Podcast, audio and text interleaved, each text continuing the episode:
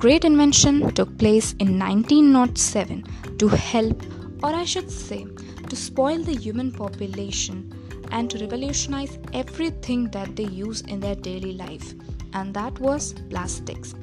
Hello, everyone, myself Kanchan, and welcome to my first podcast. I hope you like it and you learn a lot from it.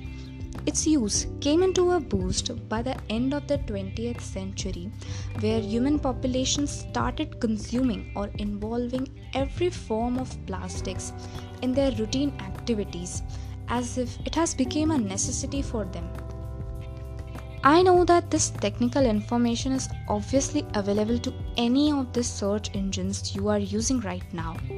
But my question is have you ever taken an initiative to go to those sites and search out how this plastic pollution, which is invented by humans, is affecting all the other life forms existing on Earth except for humans?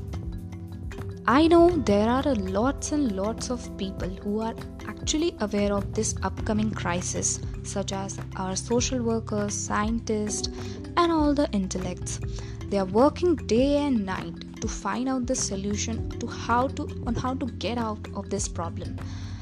Or I should say this is actually a human oriented problem or intentionally human oriented problem. We humans are a lot in number on this planet Earth, and we are also gifted with our minds.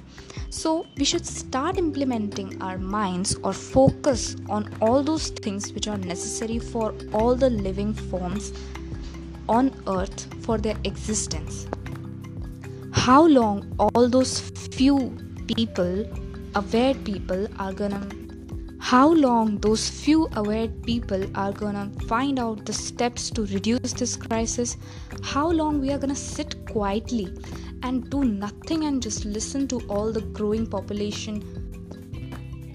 How long we are gonna just sit quietly and listen to all the growing pollution problems the answer is we have to take a step we have to be aware of our surroundings and let other people learn from us.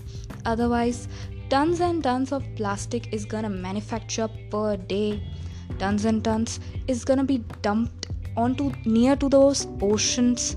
Tons and tons of tons and tons of seabirds and animals are gonna die by eating those plastic considering them as their food out of the blue, I would like to talk upon some of the common issues which are brought up by the plastic pollution. Firstly, I would like to talk about microplastics. As embedded in the name, they are the microform of plastics which are formed by the gradual action or degradation of them by wind, sunlight, sea, and it causes the plastic to break down into often less than one fifth of an inch. Their rate is increased to such a level that they are slowly entering into our food chains as there are a lot of evidences of microplastics being into in our uh, drinking water uh, which is supplied to our houses or as well as into the human urine these problems looks like nothing but they obviously have a deep rooted issue and obviously they are going to come out in the near future.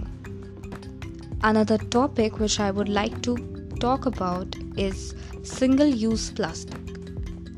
We all have pretty much exhausting lifestyle nowadays and um, we obviously want to live a lifestyle and do all the works that we are assigned with a great ease.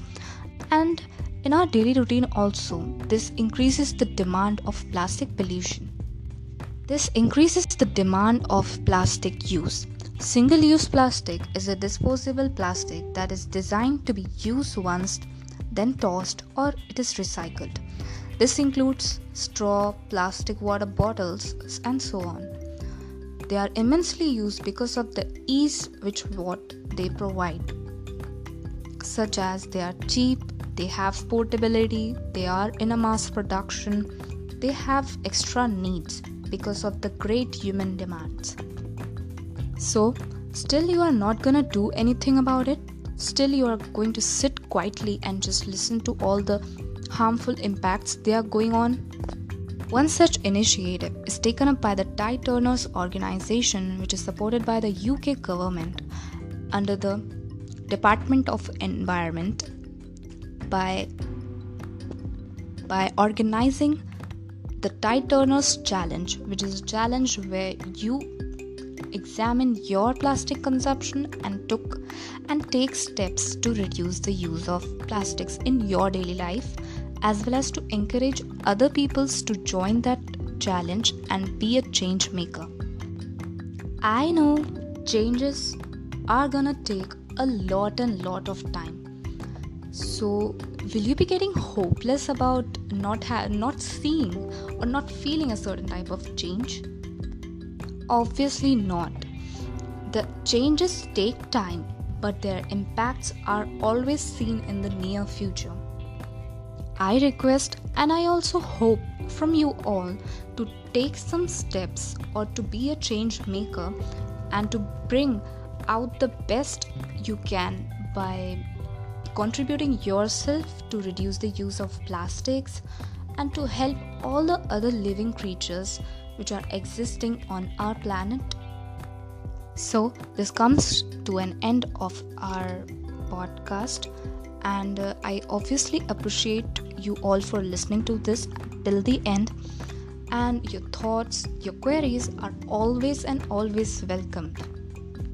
Goodbye, thank you, and have a nice day. Thank you to you all. Goodbye, have a nice day.